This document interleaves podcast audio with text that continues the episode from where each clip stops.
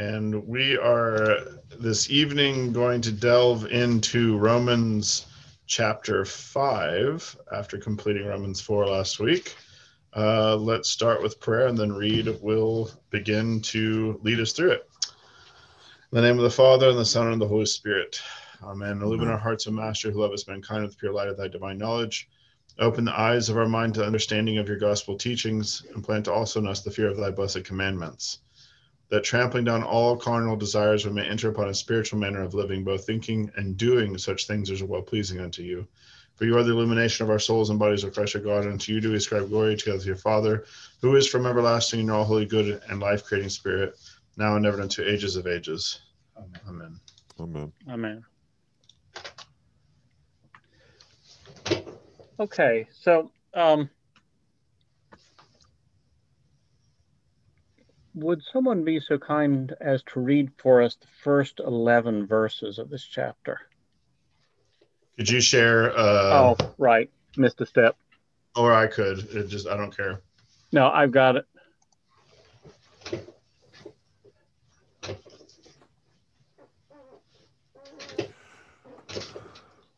Okay, so now would someone be so kind as to read for us the first 11 verses of this chapter? Boy, if it starts therefore, I did miss the most important part. I don't mind reading it. 11 verses. Yes, thank you, Father.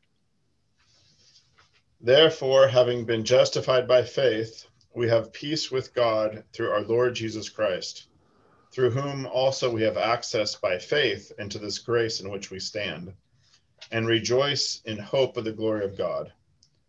And not only that, but we also glory in tribulations, knowing that tribulation produces perseverance, and perseverance, character, and character, hope. Now, hope does not disappoint because the love of God has been poured out in our hearts by the Holy Spirit, who was given to us. For when we were still without strength, in due time Christ died for the ungodly. For scarcely for a righteous man will one die, yet perhaps for a good man someone would even dare to die. But God demonstrates his own love toward us, and that while we were still sinners, Christ died for us. Much more then, having now been justified by his blood, we shall be saved from wrath through him.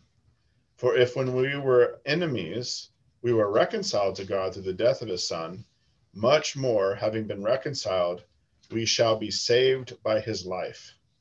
And not only that, but we also rejoice in God through our Lord Jesus Christ, through whom we have now received the reconciliation. Thank you, Father. Whew, we're gonna get this done tonight, Reed. oh yeah, yeah. This, you know, nothing. Just just a little bit of Paul. This this is easier than the past couple of chapters. Um, so, um, well, one of the things that makes it easier is that some of the questions that so naturally occur to us and sort of engross us, Chrysostom has nothing to say about. They're not on his radar. so that lets us skip over a certain amount of uh, slow work and controversy. Um, so, verse one, there's a little bit of a question of the correct reading and I think it's footnoted uh, here on the screen as well. Therefore, having been justified by faith, we have peace with God, and so on. The alternative reading, which is the one Chrysostom has, says, Therefore, having been justified by faith, let us have peace with God through our Lord Jesus Christ. Um, and so, um, not knowing Greek at all. I'm not going to try to comment on the arguments for or against the various readings, but I'll talk about what St. John Chrysostom says that he's uh, he takes this as saying, now look, the Apostle Paul has just been talking about how exalted faith is in particular over works, but it's saying, now don't take this as a ground for one of his favorite words, listlessness, listlessness. Um, so that you should say, okay, grace has come. Now I'm going to go back to living the way I used to. Um, he says, no, qu- quite on the contrary, we should not return to sin. And, and, he argues and says, well, if someone says, well, how can we live without sinning? He says, well, how was it that you could be redeemed from all of those sins you committed before? That was the greater thing. God has rescued you from all of that. Uh, you know, cling closely to the Lord who has rescued you from all of that, and uh, staying away from sin now is by by far the easier of the two uh, feats, if you will. And he says also, when God has done so much for us, it would be ungrateful and unfeeling if we then return to our former way of life.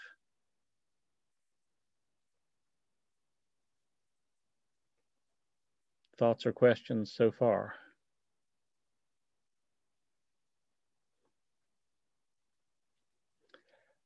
So then the way St. John Chrysostom takes the rest of what we just read, it is largely as sort of a, a magnification and glorification of all that God has done for us in Christ, um, sort of so that we would properly appreciate it and not be doubtful of it. Okay, and so in verse 2, he reads, Through whom, that is, through Christ, also we have access by faith into this grace in which we stand and rejoice in the hope of the glory of God. And he sees there two things. Well, he says that the apostle always keeps clearly in mind what is God's part and what is our part in the work of God, and says, well, God's part has been manifold. Christ died for us. He's reconciled to us. He's brought us near. He's given us grace. We only brought one thing, and that's faith. And so, what we have gained by faith here is, in some sense, twofold. First, what we already possess, which is what the apostle means when he says grace. We have access by faith into this grace in which we stand. That's what which we have already received um, such as being counted worthy of the knowledge of God, being forced from error, coming to know the truth, all the blessings that come from baptism, not just the remission of sins, but countless other benefits. Uh, St. John Chrysostom lists. But then the apostle goes on and talks about rejoicing in the hope of the glory of God, speaking of all that God has promised for us in the future. And uh, Chrysostom says, now rejoice, you rejoice over what you already have. And so that the apostle uses the word rejoice here, emphasizes the certainty of it and how we should approach it with a very confident hope that these things surely will come to us.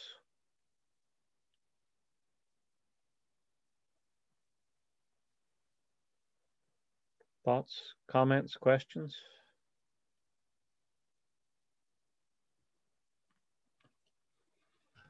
There you go. Too cold to think. okay, so um, it's just so hard to read these passages knowing what we know as a 21st century American pro I mean with the Protestantism around us or in the roots or in the water as it were. And to not see something like in verse 1 justified by faith as a technical theological stance. Right. Instead of as chrysostom treats it faith in the god who promises things specific, you know the blessings and therefore we have been justified because we operate towards him in faith that mm-hmm. he can do the unimaginable mm-hmm. right that's what we were ending last time yeah. with noting or underlining what faith seems to be with Chrysostom is that God can bring life out of death. Right. Which is, of course, why then you would have. So I, sometimes I just want to sit down and read a Bible. I've never done this. I've always promised myself I would do this one day. Just get delete all of the chapters and verses because it's so it, it really does put blinders on for me to think, all right, like David, when you saw the therefore, you're like, uh oh, I missed the whole the first clause of the argument. But it's so easy. I just like, all right, Romans chapter five, we're in a whole new thing, right? Like now we now we're having a discussion about what justification by faith is. uh, which is it's just not it doesn't have all that baggage, but Mhm. it makes sense then what I'm saying is why verse three and four about tribulations and things, because if we believe in a God who brings life out of death, then that is the position, what it means to have faith. Right.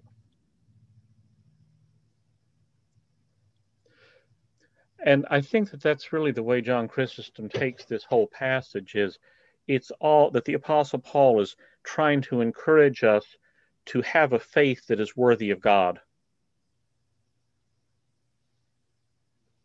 You know, and not to be stuck in doubt and discouragement, but truly to embrace that God not only has intended to to do all these good things for us, but you know, has done them and continues to be willing to do them and that's something to rejoice in.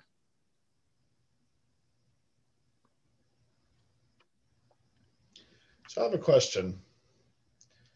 So we so with what we just what we just said for a 21st century kind of secularized American, even though I don't want to be secular, I am, right? Um, this kind of I'll even use a word like leap of faith or this like extension like to believe that God can bring life out of death, that he can do the unimaginable, right? That that to me that rings differently when you're surrounded in a pagan culture where they're used to hearing about God's doing all sorts of crazy stuff. Um, working miracle well, miracles or you know so it's just interesting what Paul's arguing about faith here is different than just kind of a generic enchanted world. Does that make sense what I'm saying? Hmm Because there's a belief what I'm saying is for us I think it's it's hard for me to think of faith in God as just a basic belief that there is something that beyond the material. Hey, to y'all. then at this time justification by faith as paul is talking about it not with all the baggage right hmm is is something specific about the god of israel and th- as through jesus christ so it has a kind of different tenor to it do you know what i mean verse like because it's not just enchantment issue it's it's specific belief in that particular god that has been revealed and confirmed in jesus christ Mm-hmm. Huh? You missed it, David. You you bleeped out. Yeah, I did. What, what happened? Nothing important. I was talking about um, when you hear Paul here, it is as a secular, even though I don't want to be secular, justification by faith or the believing that God can bring life out of death Right. is I, I that is almost like a leap just to believe in something beyond the material itself, right? Or that there's a God, period, or that there's divinity, period. Which in Paul's time, that wouldn't be the difficult thing to grasp. No. Their their struggle with faith or justification by faith would be having a relationship with the God that was revealed in Jesus Christ amidst all the other gods and all the other things that were available to them. It was just different how justification like our faith has different um, tenor to it just because of where we are in the 21st century versus where even where Chrysostom's crowd would have been. That's what I was saying. Okay.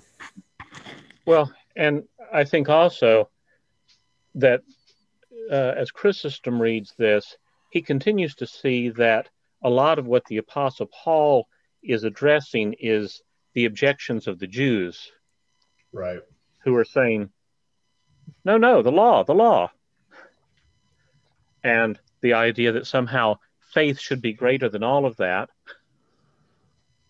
Um, and that, in fact, law should be insufficient for salvation and that uh, grace should be. Uh, I mean, that, that faith, uh, wins all of these wonderful rewards is is, uh, is you know it's it's the Jews who Jews who would object to that. Um, you know, and then to think, well, what would the pagans think of this? I agree with you. It's hard for me even to imagine. Reed, would you read again the, the verse, the first verse, the way Chrysostom was reading it? Sure. So the, the wording was different. Just slightly. It says, therefore, having been justified by faith, let us have peace with God through our Lord Jesus Christ. So it, it is let us Right. have peace.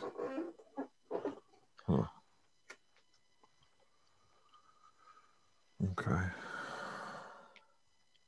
So, though I do wonder if in our own day, the challenge is not so much for people to, you know, in, a- in a secular society to believe in um, a God at all, as that it is to believe that there's some good reason not to despair. Yes. That the thing that's incredible is that you should not despair. Boy, I sure like his Thank you, Mark. translation better. Don't be bad word.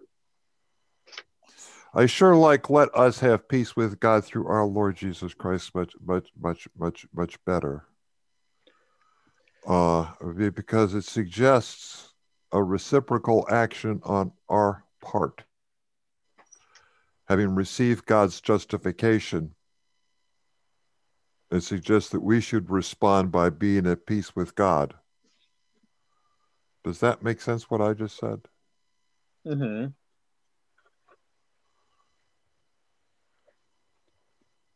So, yeah. And I know the footnotes in, um, And I'm sorry, just to finish that thought, I'm I, I'm sorry, I just want to mention. no, go ahead. Uh, Just to respond to what you were saying, with contemporary people, hmm I think that's the problem. It's not that they don't believe in a higher power, be it fate or whatever. It's the ability, inability to respond with with with, with peace. I'm really struggling with an idea here. So they have a kind of um, Jesus, the specificity of Jesus Christ is missing. There's a kind of blanket idea in God that answers things, but because Jesus is absent from the center of that, you don't really get the justification that comes through Jesus Christ. Is that what you mean? Yeah, but actually, I wasn't even thinking of Jesus. I, I was just thinking of Yahweh. I was thinking of Trinity as the whole. I was just thinking of Yahweh, uh, or whatever you want to call that which creates and sustains the universe. An inability to embrace it, a tendency to rebel against it and to fight it and to be angry at it and to be mad at it and think th- and to think that it is cruel and it is justified unjustified that it's unfair in in its in its treatment instead of instead of responding with with with with coming to be at peace with that that that power that creates and sustains in in the universe and which is something that we are able to have now now to get more particular something we are able to have through our Lord Jesus Christ. Did that make sense?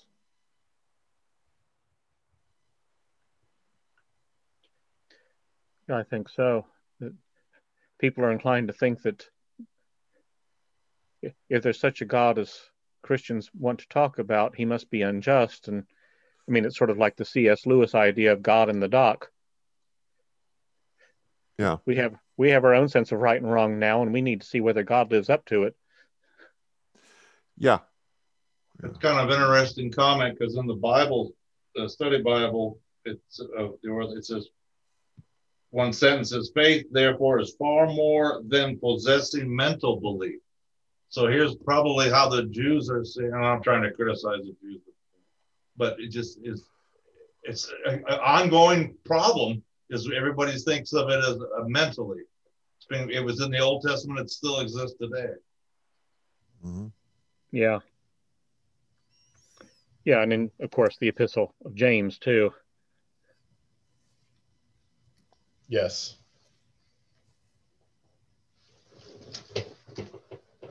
Yeah, it's foolishness. I mentioned that last week. Yeah. well, maybe we should move on. Um, of course, here uh, the Apostle Paul makes the point of glorying in tribulations. And Chrysostom says, well, there are sort of two reasons for this. One, what God has given us, and much more what he has promised us, is so wonderful and magnificent that any tribulations are sort of a triviality in comparison. But all the more, good fruit comes out of the tribulations, namely in our developing patience and character or experience, depending on your translation. Um, you know, learning to maintain a good conscience and all of the good hope that comes from that. And so, in fact, we even benefit in this life from the from what we suffer.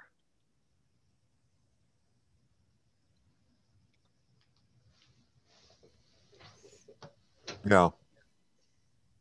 Um,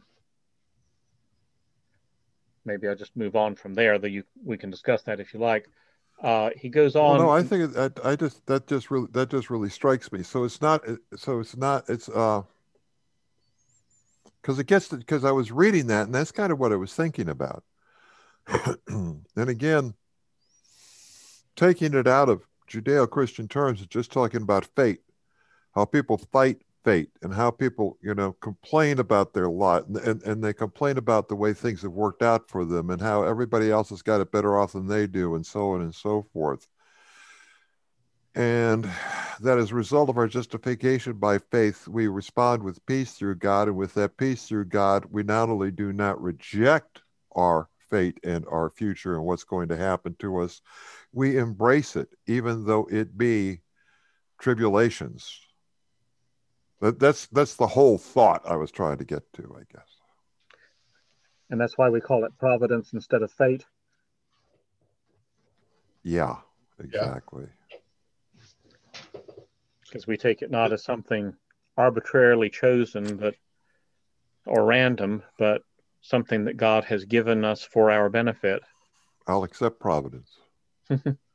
Just don't tell me it's part of God's plan because that makes me scream. Right.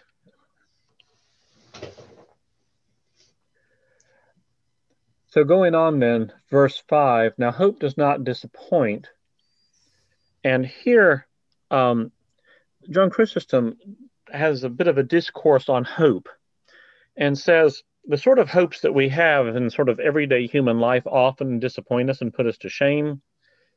Uh, he talks about, in particular, someone you know, you think within Roman society who had a patron, someone who was going to support him and bring him to good things in life. He says, Our patron dies or quits favoring us, or we die ourselves. It's like, you know, whatever we were hoping for, these things are easily lost. He says, But with God, those things don't happen. He doesn't die. Um, if we die, we don't lose anything because we have even greater possession of the blessings that he has promised us then. But then, as he makes this transition to verse 5, talking about now hope does not disappoint, he says, Well, someone might might worry though, well, yes, so God's always there. The gifts, you know, we don't have to worry he can't provide them. We know that death isn't a problem, but what if he's not willing to give us the gifts? Okay. And so this then he addresses the question, well, you know, could hope disappoint us? We have this hope, but what if it turns out to be a, a vain hope? And um, the apostle continues on hope does not disappoint because the love of God has been poured out in our hearts by the Holy Spirit who was given to us. And um, he says, well, okay, how do we know God is willing to give us the gifts? First of all, by what he's already done. Well, what has he done? First of all, he's shown us love. How did he show us love? Well, first of all, he gave us the Holy Spirit, greater than any other gift. Right? He's given us God Himself, the Holy Spirit, making us, as uh, Chrysostom phrases it, making us angels and sons of God and brothers of Christ. And uh, let me read a bit of a quote from Chrysostom here. He says, But now the warmth of his love is hence made apparent that it is not gradually and little by little that he honors us, but he has shed abroad, an expression that indicates great profusion. He has shed abroad the full fountain of his blessings, and this, too, before our struggles. And so, if thou art not exceedingly worthy, despond not, since thou hast that love of thy judge as a mighty pleader for thee. For this is why he himself, by saying, Hope maketh not ashamed, has ascribed everything not to our well doings, but to God's love.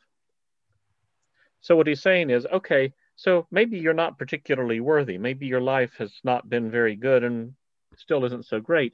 Don't fall into despair because the love of God pleads your case. Um, it is God's love that wins these things for us, not any of our own well doings. It sounds and, like this is an exercise in uh, uh, justifying your faith. Uh, you, it seems to me that when you start going off question, of course, that's our nature, is that there's something wrong with your faith. because mm-hmm. if you have your faith, you're not worried about that. But as humans, we we're gonna straggle off to the deep end and uh, start questioning things. And a lot of people need to hear a reason. And I guess that's part of this exercise is Paul's given us, or Chris Chrysostom is giving us, hey, this is why you should have your faith. This is it is covered. Right. There is. It's it's to protect people from discouragement and from being, you know, kind of pushed away from the faith. and he picks up the next passage, 6 through 11, as really the continuation of 5. That 5 through 11 is all about how God has poured out his love to us. Which is fascinating just because the fact that the breakup in this New King James version that we have in front of us, where it has the this break between five and six, and it gives us Christ in our place. Right. which subtly influences how you read it. Yep.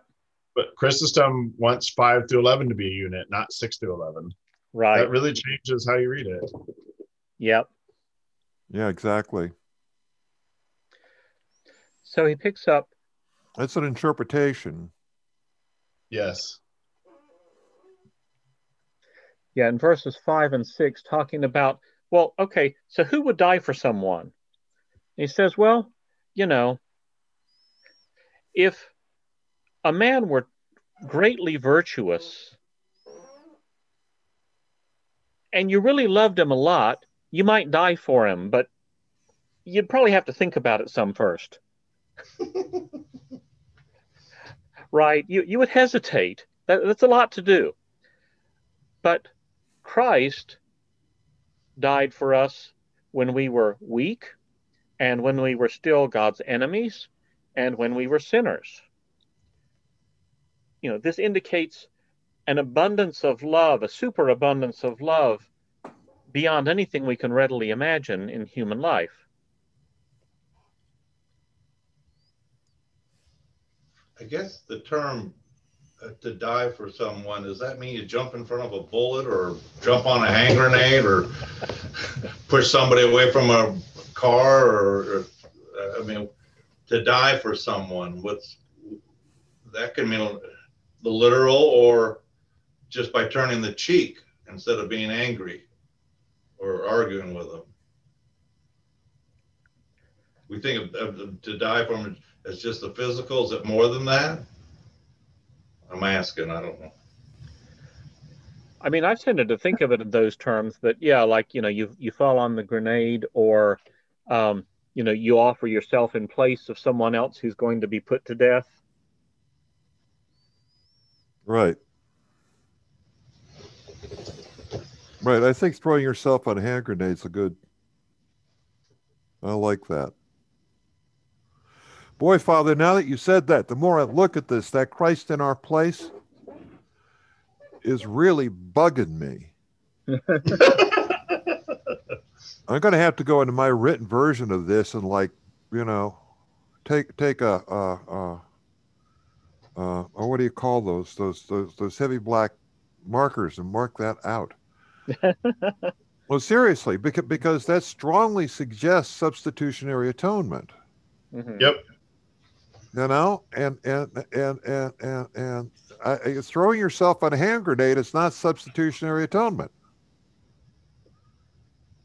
And yeah. aren't we? And and I really want to follow that. Aren't we talking more like sub- throwing yourself on a hand grenade? Then we have substitutionary atonement. Yeah. I'm waiting for the priest to respond.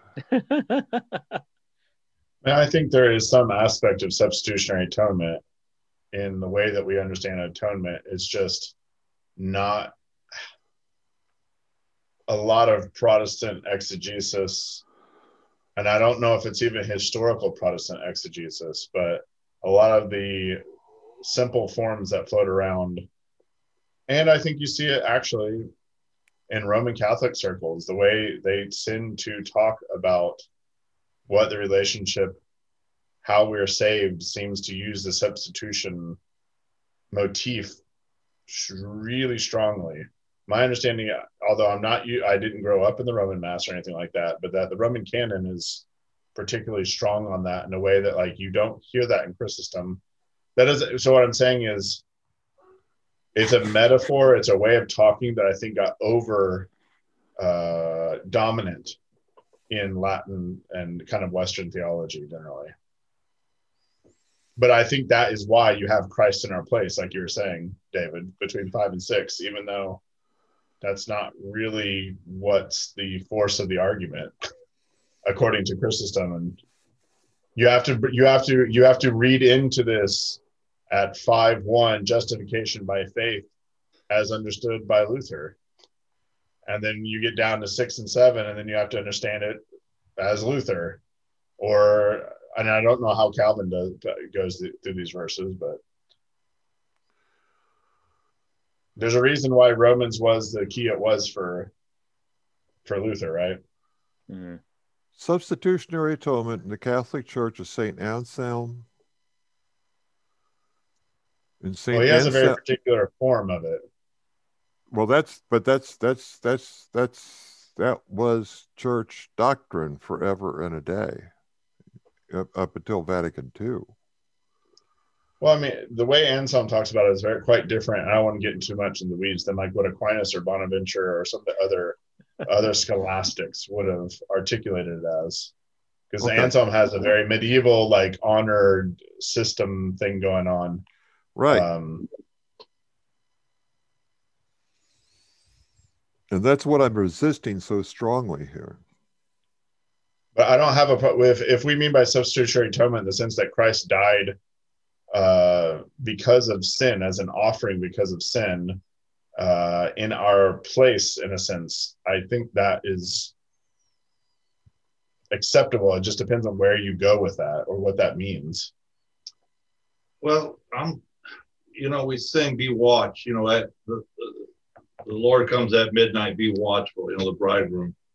And I always felt like because uh, we're all going to die. Everybody, there's, there's no doubt about it. But only two have been taken up, or maybe three, and all that. So we're all going to die. But Christ, by actually taking human form and going through it, is showing us uh, that they're the way, it, and and he's we say he's dying for our sins, but he's, he's really giving us strength and say, no, if you have faith and you believe, when you die, you will be, and you're watching, you will see the coming.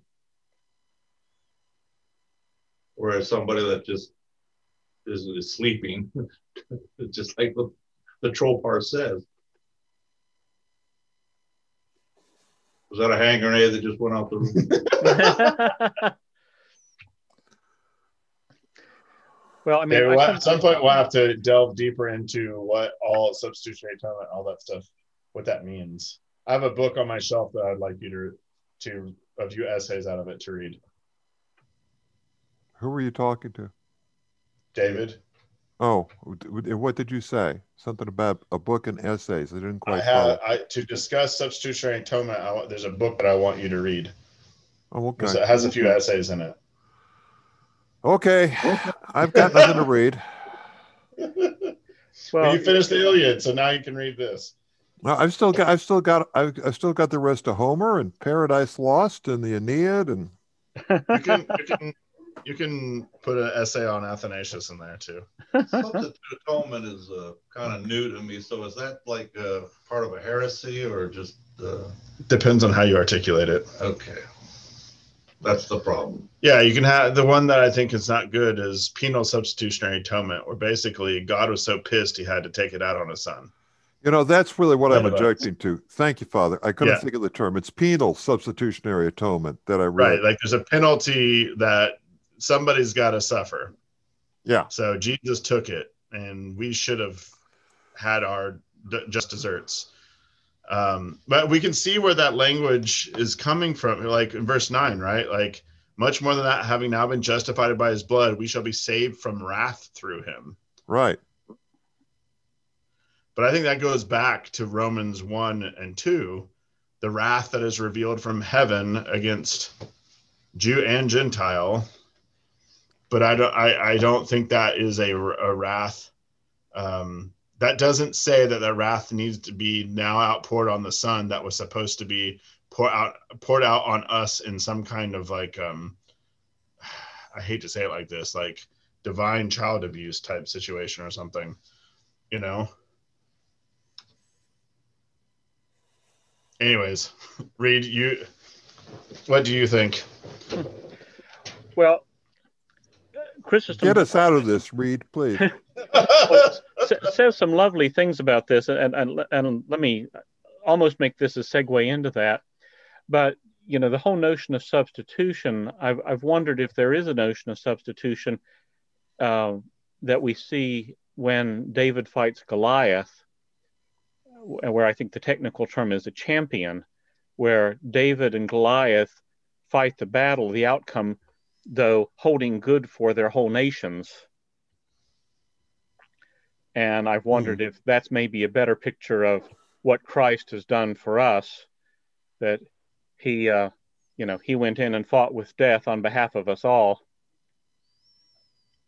Uh, he was he was our champion, in yeah, in the technical sense. But going on to to verse nine and ten. Um, well, that's right. He he conquered death. Right. I hate and, to sound I hate to sound stupid, but that, that but that that uh, I think that might be part of the problem. Yeah, that's why part of the problem for me is stopping at at the crucifixion. Right. Justification okay. is the whole sweep of it. Yeah, exactly. Exactly. Exactly. Because verse 10, sorry to read, I'm going to, verse 10, it says, We shall be saved by his life.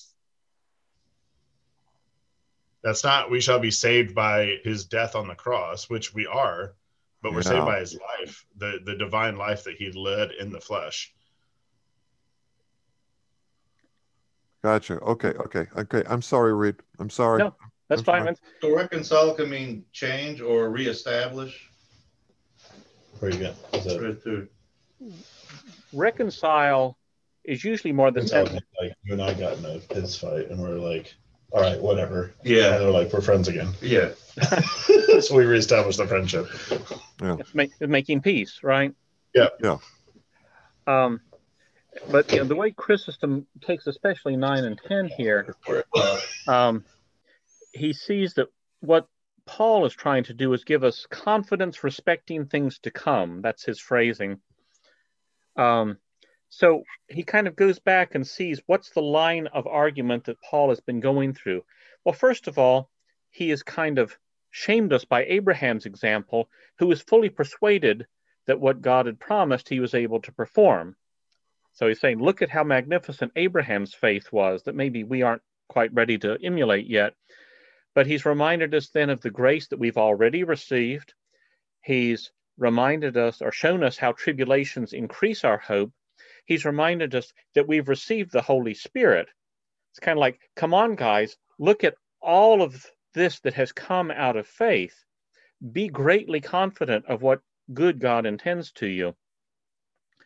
And then getting down to verses 9 and 10 here, he says, uh, the, the apostle speaking about Christ's death and elaborates for, for us on how Christ's death is an expression of love, because first of all, there were two things hindering our being saved. One, we were sinners. The second one, that our salvation required that the living God die, which didn't seem like a good thing to lay bets on. Um, and yet, when we were sinners and we were weak and we were enemies of God, the Lord did die, which first of all expresses the depths of his love, the unfathomable depths of his love. And in doing this, he in fact made sinners righteous and turned his enemies into friends. And so, if God had such love for his enemies, who were also sinners and weak, that he would give his son up to death for them, then how much more when we have in fact become friends of God and have been given righteousness, should we be confident that he will give us all of these good gifts that he's spoken of? Um, at a time when, in fact, there's no more need for the death of his son. So it's sort of like if we can believe God did all of these things before, how much more should we have confidence in the good that he has promised us now?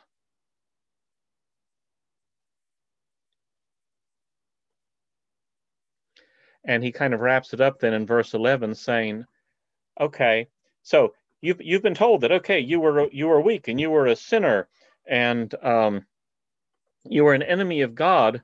Are you going to then be sort of embarrassed that you've been reconciled to God? It's like, oh my, look at everything I did, and here I am reconciled. Wow. And it says, no, no, we rejoice in God. We glory in this salvation that uh, you know God has made us friends that we should have confidence, not that we should be greatly abashed at what we did before. So, any comments or questions on the end of that section? There you go. I always felt with what you just said that because um, a friend of mine we were talking about uh, salvation and he's going, well, even a murderer or a rapist and all. I says, yes, even they can be forgiven. And and to me, the the thought about that is, well, they have, and probably most of them don't think about it, but if, if you have no, I commit, I killed somebody. Well, why don't I keep killing? Because by golly, I'm already condemned. so what's the difference? Well, you can still turn from your way and and and be forgiven for it. I don't recommend going out and doing that, but you heard it here the Well, the Apostle Paul talks about you know those who misrepresented the Christians as saying that sort of thing, right? Oh, shall we sin more that that grace may increase? So God yeah. forbid. Yeah, God forbid.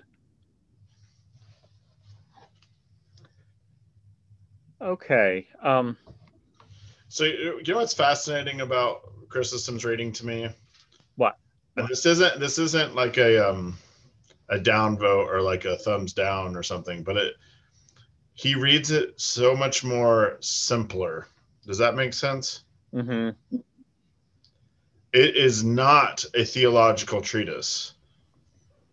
I mean, it is, but it, it's not the systematic, like the way in which so many people read Romans. And I know you started off this, uh, the class that way, but just to reiterate or circle back to that, I just said like he really thinks of faith, and it doesn't have this weight of all of the specificities that we get so used to. I feel like I'm a broken drum right now or a broken record saying this, but no, you, as we keep going with Chrysostom, I'm thinking like he's going to answer my nope. He's going to talk about God really does love me, and so I need to be faithful. Mm-hmm. Like, yeah. Oh, right. that well, is the gospel, isn't it? He's always a pastor. Chrysostom's got the advantage over us that he doesn't have to wrestle with Calvin. Right. And, and honestly, I didn't mean that as a joke. I've got, I Mhm. mean, I've got, I've got all this to over, I've got all this stuff to overcome. hmm Really feel that Yeah, way. I've got, a, I've got I a cannot re- lot of bad stuff that I've got to overcome. You know, I'm just really grateful I wasn't raised in the in in the uh, uh, what, what do they call it? The rapture stuff. you know, that's even worse. You know, there, there's there's so much there, there's so much bad teaching out there that that Chrysostom's lucky. you know, he, he didn't have that bad teaching over. Well, I, as soon as I say that, I the first thing I thought of, yeah. Well, what about Arius? Okay, well, never mind. I, I, I take it. there was a lot of bad teaching back then, Yeah, least it wasn't on no TV. new uh, heresies. They're all the same, repeating themselves. Yeah, yeah. So, so, the, so, so they're always. You're right. Gee, I hate to call people heretics. so I just think it. Don't say it out loud. Don't worry, it'll get shouted from the rooftops at the right time. All will be revealed. Uh, I figure that's the job of church councils. I don't really have to worry too much about it. But the rapture worries me because I'm afraid, you know, I sleep with my cat and I'm afraid I got to wake up in the morning. The cat's going to be gone and I'm still going to be here. Where'd you go, Puss in Boots? Oh, she's a good was cat. always- I was always told about the rapture that if you're riding in the car and they're disappear, you better stop the car and go back and pick them up. Okay, well, we just, we just, we just lost whatever audience we may have. How many other Protestants can we offend? Let's keep going. Okay. But uh, Father Daniel, I appreciate your reminding of this that uh, John Chrysostom always writes as a pastor, and he always he always reads Paul as a pastor. Which there's a great book I, by Margaret Mitchell, which somehow I snagged for really cheap. You know how that is, where suddenly there's this fire sale on, you know, uh, CBD, uh, not that kind of CBD, but Christian book discounter. Um, and she has this great book on Chrysostom uh, as a reader of Paul. I'm trying to. Apparently, there's other people named Margaret Mitchell. Maybe I'm mis- remembering her name. Let me look it up. It's um. Did Margaret Mitchell write? Gone with the Wind? so, the Heavenly Trumpet. One of her less known works. Yes, the art of um, the Heavenly Trumpet. John Chrysostom, the art of Pauline interpretation. Apparently, it's fifty bucks. I got it for like ten bucks. I don't know. I don't remember how, but if you can get your hands on that, it is a beautiful reading of um, how Chrysostom approaches interpretation exactly along these lines, as a a and how he can read Paul in that way. So it's really helpful to read Paul that way hmm you know he's he's a pastor and he's trying to encourage and um to build up that character that we read about in the first five verses right the, the tribulation etc so that Mhm. you can actually stand fast which where chrysostom says there um uh, where he's commenting because Christ, God has gone so far as to send his son and die for us, even though we're, you know, basically enemies, then what is there to prevent us anymore from obtaining the things to come? Nothing. Then again, lest upon hearing of sinners, enemies, and strength, strengthless ones and ungodly, you should not be inclined basically to feel uh, ashamed hmm of the gospel. So Christ died for you, and so don't be ashamed. hmm Let's not go and argue with the Lutherans that they're wrong and Calvin was right.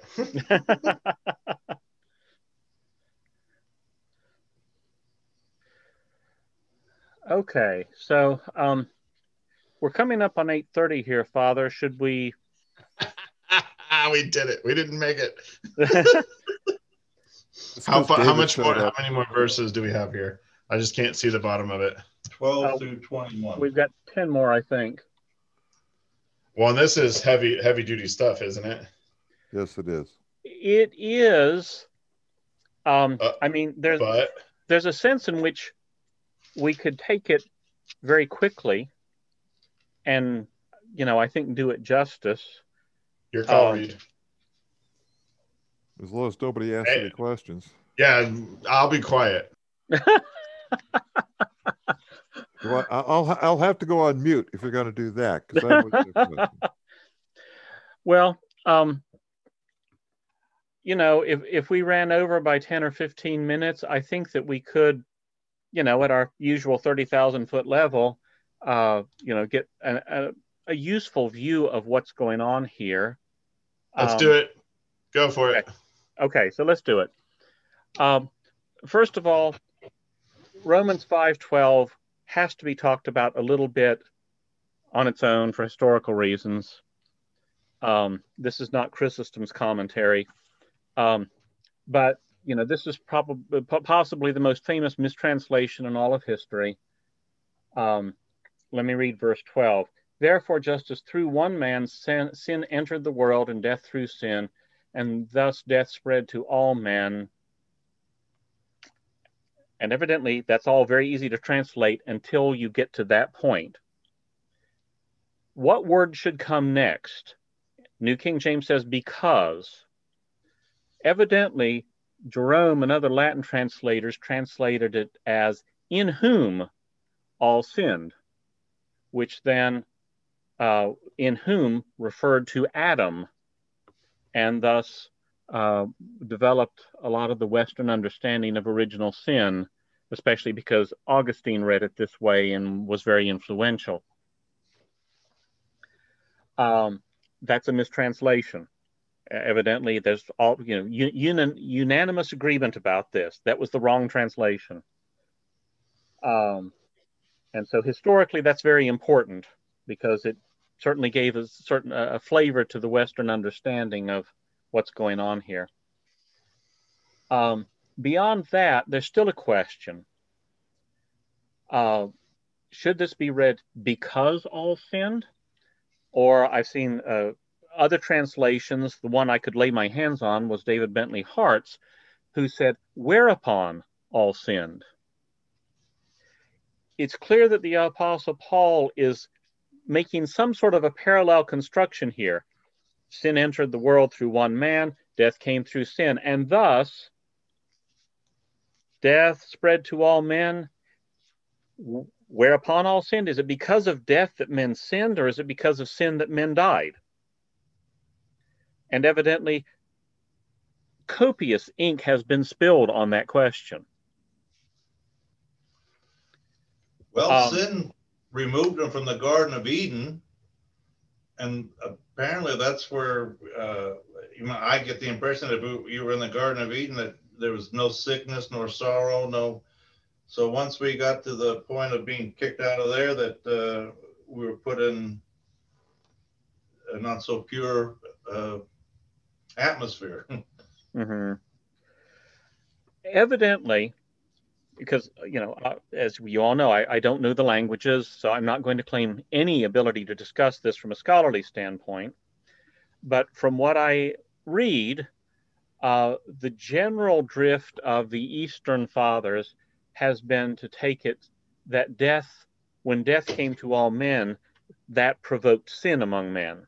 That essentially, um, Adam's sin brought death to us all and that's what we got out of it was not a sin nature, but mortality. All men became mortal, descending from Adam. And this inclination, you know, that this decay that we then were born into makes it very easy for us then to embrace sin. And this seems to be something of the way that John Chrysostom takes it. Um, he says, uh, having confirmed our justification by so many sources and proofs, the apostle, like a good physician, now offers further encouragement. So he sees Paul as going the same way. He's still trying to encourage us in our faith. he says he does this by going to the very source of the disease to explain God's remedy. I paraphrase some of that. So, how did death come to prevail upon all men? Through the sin of the one. And so Chrysostom explains that last troublesome clause as meaning simply from the fall of Adam, all became mortal. Okay. Now, that being said, we have this whole section that reads almost like it's supposed to be a tongue twister, right? For until the law, sin was in the world, but sin is not imputed when there is no law. Nevertheless, death reigned from Adam to Moses, even over those who had not sinned, according to the likeness of the transgression of Adam, who is a type of him who was to come.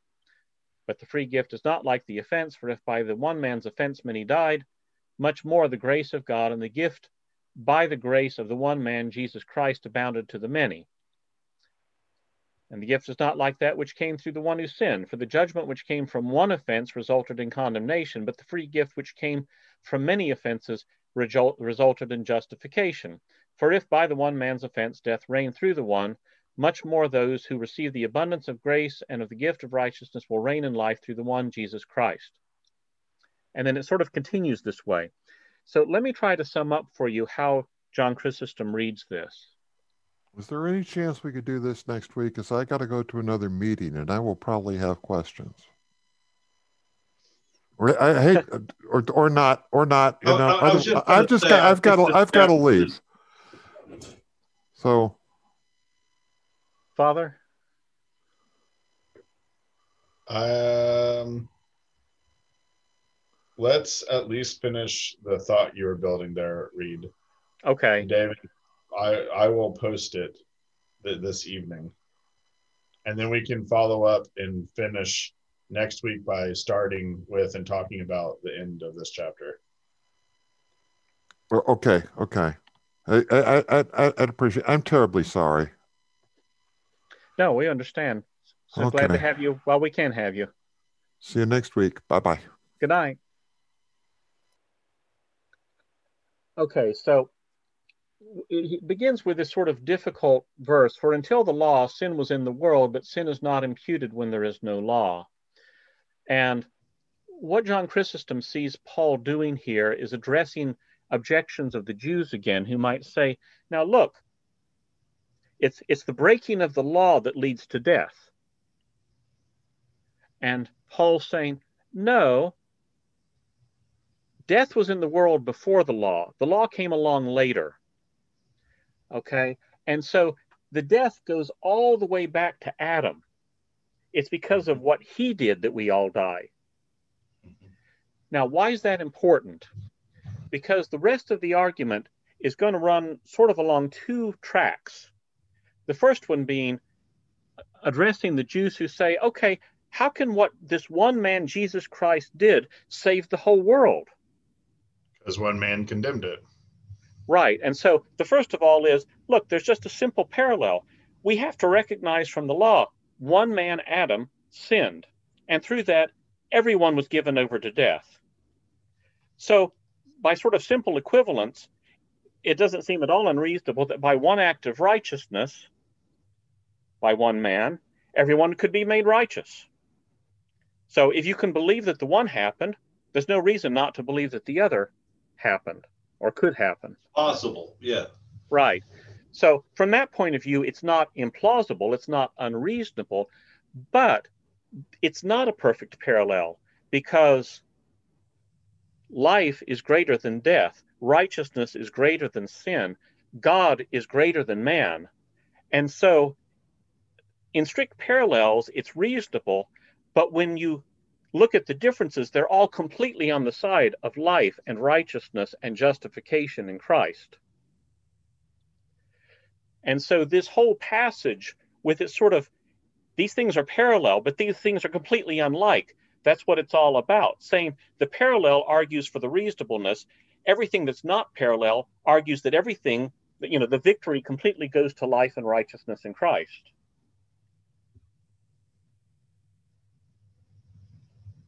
And that, if you want it in a thumbnail, is how John Chrysostom understands the second half of this chapter.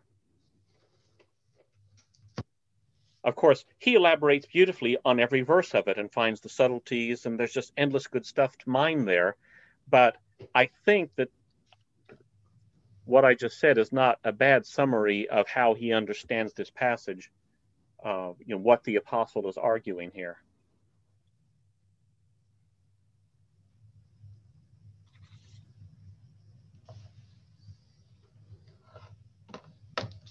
I'll be very interested to see how then that flows into chapter six. Specifically with the question of shall we continue in sin that grace may abound? Mm-hmm. Because the trajectory, I don't, I, I, don't know if I understand the trajectory to get to that question or what, why Paul is at that place, which we can say for next week, but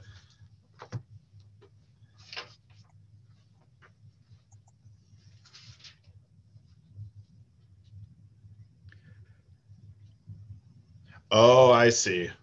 Never mind. I think I get it already. okay, good. Because it flows from the parallel, right? Like, so then it says, Shall we continue in sin that grace may abound? Because it's flowing from the way in which he was arguing in five. So then he takes a turn from there. Okay, I got it. Okay, good. I should just be quiet. I was gonna say I haven't read ahead yet, so I can't comment on that. I was trying to scan it real fast. I'm going to go through and read Chrysostom now because there's a lot that you just summarized here. Yes, and you know, I, I, won't claim to have done it justice, but as a thumbnail sketch, I, I, I hope it was a reasonable stab at it. I think so. Shall we end there for the evening? That sounds good.